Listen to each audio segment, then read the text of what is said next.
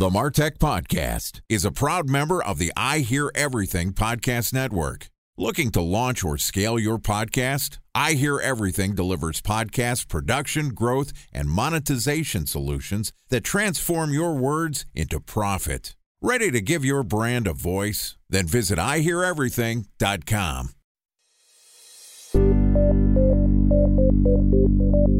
From advertising to software as a service to data Across all of our programs and clients, we've seen a 55 to 65% open rate. Getting brands authentically integrated into content performs better than TV advertising. Typical lifespan of an article is about 24 to 36 hours. If we're reaching out to the right person with the right message and a clear call to action, then it's just a matter of timing.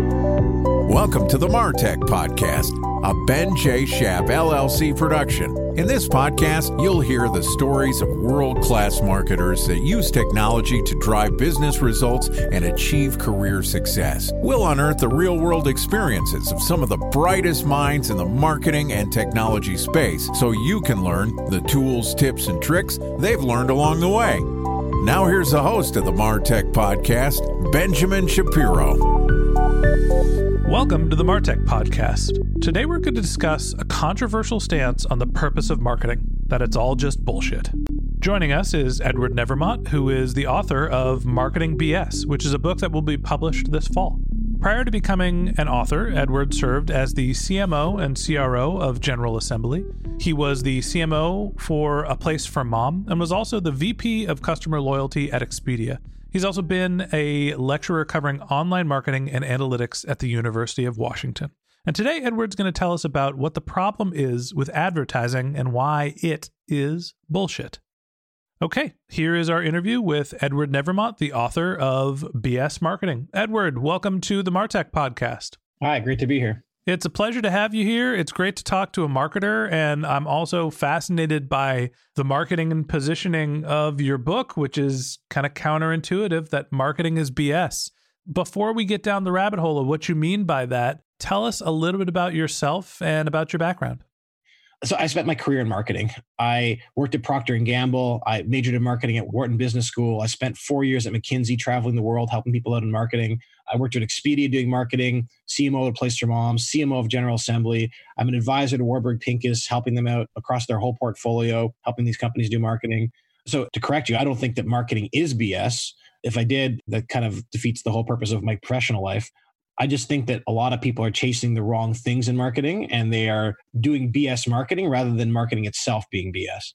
You know, I'm trying to be a little controversial in the introduction. Obviously, as a career marketer, I'm assuming that you find some value in the practice of marketing, but your take is still controversial the practice of marketing and the way that advertising and analytics and data driven marketing are used, you're saying is not necessarily the right focus. So, before we get into the weeds about advertising, let's just talk about that stance and what's your philosophy and how are people being misguided and like you said chasing BS marketing? I think part of it is is that the feedback cycle in marketing is really hard. Uh, if you're working for a big company, you often don't know if your marketing is working or not. Even at Expedia, we spent as much time trying to figure out if what we were doing was having any impact as we did on actually having impact. So, anytime you enter this world of these fuzzy feedback cycles, humans shift to storytelling and we believe stories rather than facts. And that's natural. The problem is, as humans, we like complicated stories. Like one of my favorite studies is this was back in the 60s or 70s the study was individuals looking at cells. They would walk in the control group, they'd walk in and they look at some cells, and they had to tell the experimenter if they thought it was a healthy cell or a sick cell. They weren't really told anything other than the pictures of cells. But, but then they were given feedback immediately afterwards on was a cell healthy or was a cell sick. And over time, they got better and better at identifying the characteristics of sick versus healthy cells. But the test group did the same thing, only their feedback was nonsense. They were not given the feedback on whether or not the cell was healthy or sick. They were given random feedback. And both of them developed theories for why the cell was healthy. One group developed the correct theories that were relatively simple. The other group that was given the random feedback developed really complicated theories. And what the interesting part of the experiment is they brought those two individuals together and they could explain their theories to each other. And instead of the simple correct guy convincing the complicated wrong guy to use his method, instead the complicated wrong guy would convince the simple correct guy to use their method. We have this bias to shift towards more and more complication. And that's what's happened in marketing. Vendors, academics, gurus all have an incentive to kind of make this whole space seem more complicated than it is. I think what you're saying, if I had to distill it down, is that marketing has gotten incredibly complex during the digital age, right? And people are adding more complication and more sophistication into their marketing efforts when in reality, effective marketing doesn't necessarily need to be that complicated. And I'll give an example related to the Martech podcast. We use the Knit advertising platform to promote our show we insert podcast ads, audio ads into the content of other podcasts, telling people who are listening to podcasts that they should come listen to ours. We get very little attribution data. We get no clicks, right? People aren't clicking to our website. We're just telling them about the show and telling them when they're in their podcast app store to look for our show. There are a million other channels that have more sophisticated tracking and attribution channels. And there's also ways where you can target down to very specific segments. And with the Knit advertising platform, the inventory is so cheap that I don't have to be that segmented. I can broadly market to a large collection of people and cast a wide net and get the people that are going to be interested in my show. And I don't have to drive them directly to my website. I can let them figure it out for themselves that is an awareness driven, non complicated, non direct response, non attribution focused marketing channel. Doesn't mean it's not effective. Is that what you're talking about when you say that marketing is BS, that all of these like extra level of sophistication and targeting are not necessarily effective? So oftentimes it's not effective. Even when it is effective, you often don't know if it's effective or not. So you spend up a lot of time trying to measure this marketing, and measure that it's effective, instead of actually just trying to do things that are effective. I think your example is a great one. Like, I'll bet what you're doing works. And trying to go and build like advanced attribution models is maybe helping get you closer to the truth, but the truth isn't going to change whether or not something's effective or not and whether you should spend time doing it. All you need to know is is it effective enough that we should be spending our money on it or is it not? And if it is, you should do it. And if it's not, you shouldn't. Spending a lot more time trying to figure out better attributions is often not an effective use of your time and effort especially when there's better opportunities sitting on the ground that you're walking around. So I think the debate here is spending your time figuring out strategy is as opposed to managing the operations of a marketing channel. It's not that marketing is not effective or doesn't work, it's that you can waste an incredible amount of your time trying to figure out and validate the impact of a marketing channel as opposed to take a directional signal and then run with it and basically run as many tests as you possibly can and be a broad channel marketer and just throw some stuff on the wall and see if it sticks as opposed to doing a scientific experiment to understand how sticky it is. Yeah, and I'm not against experiments. I just think that in many cases, we gravitate towards the fancy and the complicated, and there's an opportunity cost I'll give an example. If you're going to do email marketing, people love, love, love to talk about personalization in email. But in order to personalize an email, you need to send out multiple emails. So you want to break your email list into two segments. Well, now you need to send out two emails. Most companies can't send out one good email. Where should you spend your time? Making your one good email great or trying to segment and send two emails and try to make two good emails? Why don't you start with creating one good email before you start personalizing and targeting and trying to send out multiple emails? The targeting stuff is fancy and exciting, but way more impact if just create one good thing rather than two mediocre things that are badly targeted. So let me play devil's advocate here. And I don't mean to argue with you, but what I've seen in email marketing specifically, I was running a test with a consulting client, Searchmetrics, and I produced the Voices of Search podcast for them, which is an SEO focused podcast. And we were testing a launch message where one was a message from Searchmetrics generically, not a personalized email and it looked like it was coming from a newsletter. Pretty HTML formatting, beautiful looking templates and design. It looked spectacular. And the second email was a personalized email from the founder. It was a mail merge. So we're not writing the same email to the thousands of people that we were going to send it to, but it came from an individual person and it had variables that were including that person's name, job title, the company that they were working for. And the personal email performed significantly better than the fancy HTML formatted email, even though the design was not even close to as highly produced. By spending the time to run that experiment, we were able to understand that personalized emails, including variables, had a higher open rate, click through rate, and conversion rate. So, why isn't something like that worth the time? I'm not saying that it doesn't. I think When you started describing it, I, guessed right away which one was going to be more effective. But plain text emails that seem to be targeting you as an individual are going to be more effective than a highly produced email every time I've ever seen it. At General Assembly, would do the same thing. We would send out mass merge emails that would come from admissions counselors, and they vastly outperformed any of our traditional marketing emails, even though they were all marketing emails. So I'm not surprised. What I'm talking about is hey, take your mass market emails and say, hey, we have two different segments in our base. We have men and women, and we want to target men and women differently. Well, it is true that you can take your subsegment and create messaging that appeals to that subsegment more than the other subsegment, but it's all going to be marginal. You can get far more impact by creating something that's just good once. And I would argue what you guys did was effectively create something that was good once by creating a really high quality text driven email and it was Mad Libs, right? You put in the names of the people and put in their job titles and so on. But effectively, what you did is you created a solid email that went out to everybody in plain text directly from the CEO. I see what you're saying. The thing that you're saying is sometimes counterproductive or can be counterproductive is the micro segmentation. It is not validating and testing a strategy. It is over engineering something. And I'm sure that there's shades of gray for every marketing channel where there's figuring out what works and then dividing it into 15 different segments and wasting your time rebuilding the same wheel. Yeah. And again, I'm not saying you should never target. I'm saying that trying to use advanced algorithmic targeting, which everyone seems to want to do in email, and to build these tiny subsegments or even like mass segments, you can make it effective, but it's not nearly as effective as just improving the quality of your emails. So let's talk a little bit about advertising. I understand what you're saying in the sense of marketing efforts can be totally over engineered. You can lose yourself and go down the rabbit hole with the level of sophistication and the analytics you're building out that are just distracting from you focus on building good quality marketing.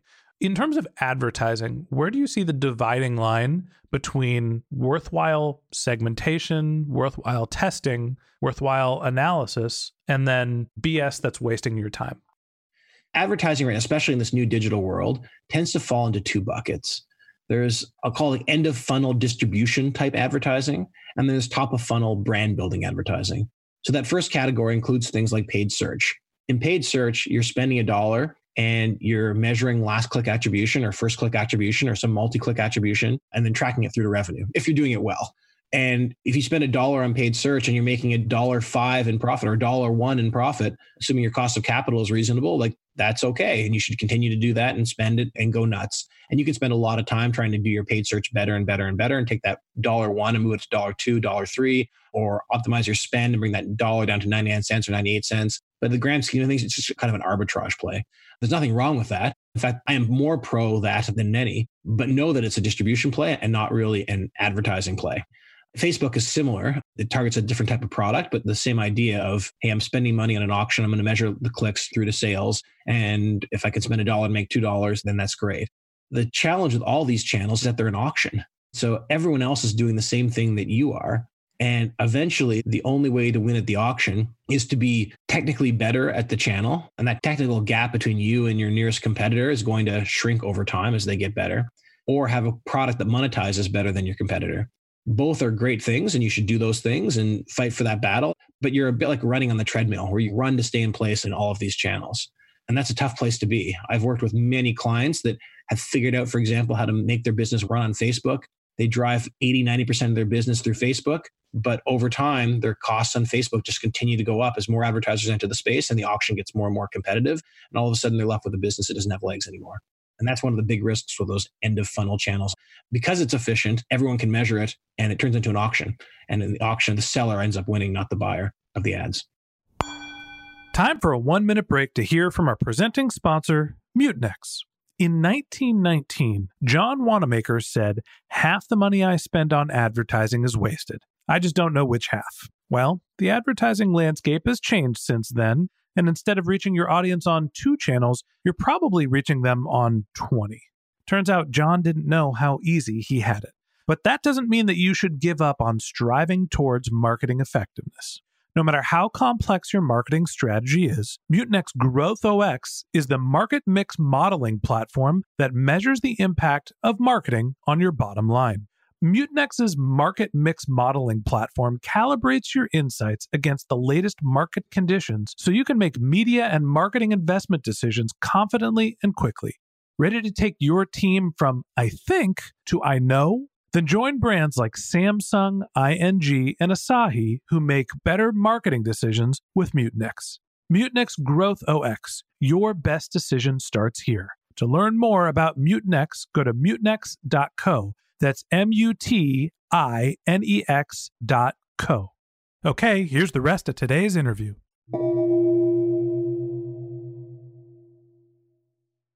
A special thanks to our presenting sponsor, Mutinex. Ready to take your team from I think to I know? Then join brands like Samsung, ING, and Asahi who make better marketing decisions with Mutinex. Mutinex Growth OS, the marketing mix modeling platform that makes measuring ROI fast, easy, and cost effective. Request a demo at mutinex.co. That's M U T I N E X.co. So, in advertising, you're essentially setting up a toll booth for yourself when you're doing direct response advertising. And at some point, if you're successful at direct response advertising, you're going to be technically more efficient, but the gap where you're more efficient than your competition is going to shrink over time. So, best case scenario, you have a long runway, but eventually the competition relatively catches up to you. And the differentiator is not necessarily your ability to optimize and manage the channel, but how well your product is going to convert into revenue. What is the other option if the marketing operations, the ad operations, eventually becomes a commodity? How do you continue to develop and grow a product when you're not relying on advertising? You still need to rely on advertising. There's just a lot of advertising that you end up with these traps. And I think we just talked about the traps on the kind of the end of the funnel stuff where you're battling at an auction. And then not only that, you're battling an auction where there's a great feedback cycle and you're feeding the information back in very quickly. When that happens, the channel gets more and more and more efficient over time.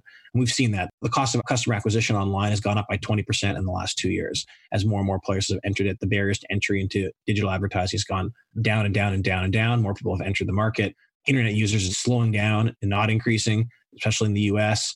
Ad load is not increasing. And so the auction is happening and we're seeing those prices go up. The other way to do it is the early funnel stuff, the stuff that's a lot harder to track. When you run a TV spot, there's no way for you to measure the total impact of your TV spot. People will tell you that they can, and they're all wrong. You can't do it. There is some short term impact. Well, if you're on a direct response TV spot, you can measure the number of phone calls you get, but you can also measure the short-term bump to your brand traffic coming in through onto your website. But there's like a long-term impact of television that drags out for months and years and that long long feedback cycle makes it impossible to fully measure. And television is just one example or you can talk about any top of the funnel channel billboards radio digital audio. All these things have these long tails of impact that make it hard to measure. Because it's hard to measure these channels just don't have the efficiencies of the end of funnel channels and i mean efficiencies in like the kind of the definition of the term in that they may be amazing channels that are highly inefficiently good, or they may be terrible channels and highly inefficiently bad. But because they're hard to track, it's hard to know where they land. And because of that, the world falls back into storytelling and the world falls back into individual motivations and individual incentives. So some channels like television, for example, I believe are tend to be very underrated and underspent on and more efficient than people believe. Whereas channels like billboards have become often very inflated and more expensive than they are and becoming a very overrated channel. And both can happen in those early funnel channels. One of the things that I've started to believe as I become a more seasoned marketer is the volume of impressions really matters. And the consistency of impressions over a longer period of time really matters. And lastly, marketers need to be patient, and people that are managing marketers need to be patient because channels take a long time to cultivate you can get hooked on the crack of Facebook ads because you're able to run an ad and see a conversion in a short period of time. And the problem is you're setting up a toll booth and you're consistently building the routine of paying to drive somebody through your funnel, as opposed to investing in something like content or more awareness focused or harder to directly count attribution channels like podcasting and television and audio and all the things that you're talking about those channels require six months to cultivate, right? They require a lot of capital. Doesn't necessarily mean that they're not effective because you can't see them on day one. It sounds like you're talking about a similar thing to some of the conclusions that I'm coming up with. Marketing channels take a long time to cultivate. And even if they can't be analyzed initially, it doesn't mean they're not successful. I think that's true. I think that the channels that are harder to measure again, are either better than you think or worse than you think, but they're very rarely to be exactly what you think that the end of the funnel channels go. There's nothing wrong, again, with those end of the funnel channels that you can measure because if you can measure them really accurately, and if I told you there was a machine where you put in a dollar and I'll spit you out a dollar tomorrow, you probably put in a few dollars. And when I spit out twice as many dollars tomorrow, you start putting in more and more dollars. And you can call that a toll if you want, but man, that's a pretty good toll machine where every time you put in a dollar, it spits out a dollar the next day. Your question shouldn't be like, how do I avoid this toll? The question should be, how many dollars can I put into this machine before it breaks? And that's what these under the funnel channels are on Facebook on Google. Early funnel channels would be equivalent on this machine of I put in a dollar now and it spits out some money a year from now. And you're not going to know what that amount of money is for a year. And when the money does come out, it's some sort of random amount of money between a penny and $10. And let's say that's what the machine did. On average, a year from now, you're making $5 for a dollar you put in, and that's pretty great. But because it's so unknown, you're going to be a lot more tentative before you start doing very much in that machine. And that's what these long-term channels do is like, they tend to be more effective than the short-term channels because they don't have as much of the auction going for them. But you have a right to be nervous because it's very easy to throw money away off them and pick the wrong machine. And instead of putting a dollar to spit out $10 in a year, you're putting in a dollar to spit out a penny in a year and you don't know the difference. One of the things that sticks out in my mind, I guess what you're talking about is a little bit of an investment strategy here, right? It's the difference between short term trading in the stock market, hoping your stocks go up and selling quickly and taking the cash, or putting something with a guaranteed return in, but you can't take it away over a long time, right? A, a, bond or real estate or something along those lines. Maybe that's not the best metaphor. The other thing that sticks out in my mind is when you look at some of the biggest, most successful brands in the world. Traditionally, we're talking the Disney, Coca Cola, McDonald's, more recently, Google, Apple those are not really performance marketing brands, right? Those are companies that have relied on storytelling and consistency and a lot of times traditional marketing channels, television, things along those lines to build these gigantic, well established brands. They're not the advertisers that are investing the most in Facebook month to month, right? They're building brands and they're investing in having people understand the purpose and the value of their products over a long period of time. How do you feel about the way that great brands are being built and how do they use advertising to be successful? They're being built both good and bad. Big brand building advertising works. Right? If you look at the biggest brands in the world, your point, like go back 100 years, they built their brands on mass advertising. Mass advertising works. And if you look at, for example, a lot of these new direct to consumer brands that have popped up, they start off by focusing on Google and Facebook and these digital channels, podcasts, and they're scaling fast and they're growing really fast from a really low base. They're blowing through money, but they have this like S curve that looks really awesome for venture capitalists. But then all of a sudden they hit a cap and their growth goes from like 120% to 70% to 40% to 20% to 10%. And they're like, what the heck's going on? And it's because these end of funnel channels have a cap size before they start slowing down. And then what do they do? Well, these new upstart direct to consumer businesses start shifting into more traditional spend. They start building retail stores, they start doing television, they start doing radio, they start doing subway ads, anything to kind of just the same stuff that the Procter and Gamble has been doing for 100 years. Because at a certain point, you end up with a market size problem if you're just focusing on the end of the funnel stuff. Okay. I think that's a good place for us to wrap up for today. Thanks to Edward Nevraumont, the author of Marketing BS, for joining us. In part two of our interview, which we're going to publish tomorrow, Edward's going to tell us about why data driven marketing is all bullshit. If you can't wait until our next episode and you'd like to learn more about Edward, you can click on the link to his LinkedIn profile in our show notes. You can send him a tweet at ednever, E D N E V E R, or you can visit his website, which is marketingbs.com. He also has a weekly newsletter, which is marketingbs.substack.com. A couple of links in our show notes that I want to tell you about. If you didn't have a chance to take notes while you were listening, just head over to martechpod.com, where we have summaries of all of our episodes and contact information for our guests.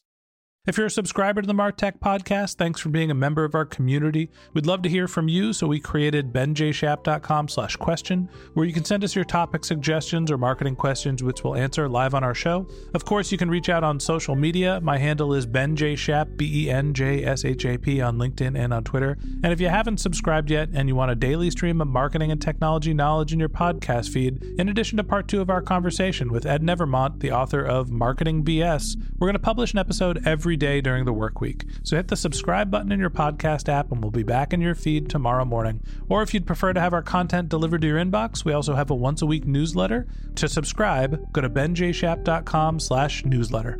All right, that's it for today. But until next time, my advice is to just focus on keeping your customers happy.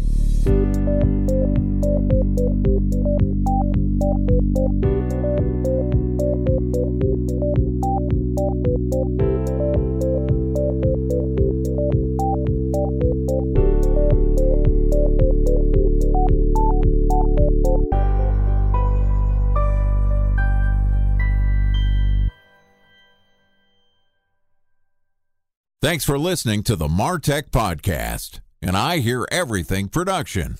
Looking to launch or scale a podcast like this one for your brand? Then visit iheareverything.com.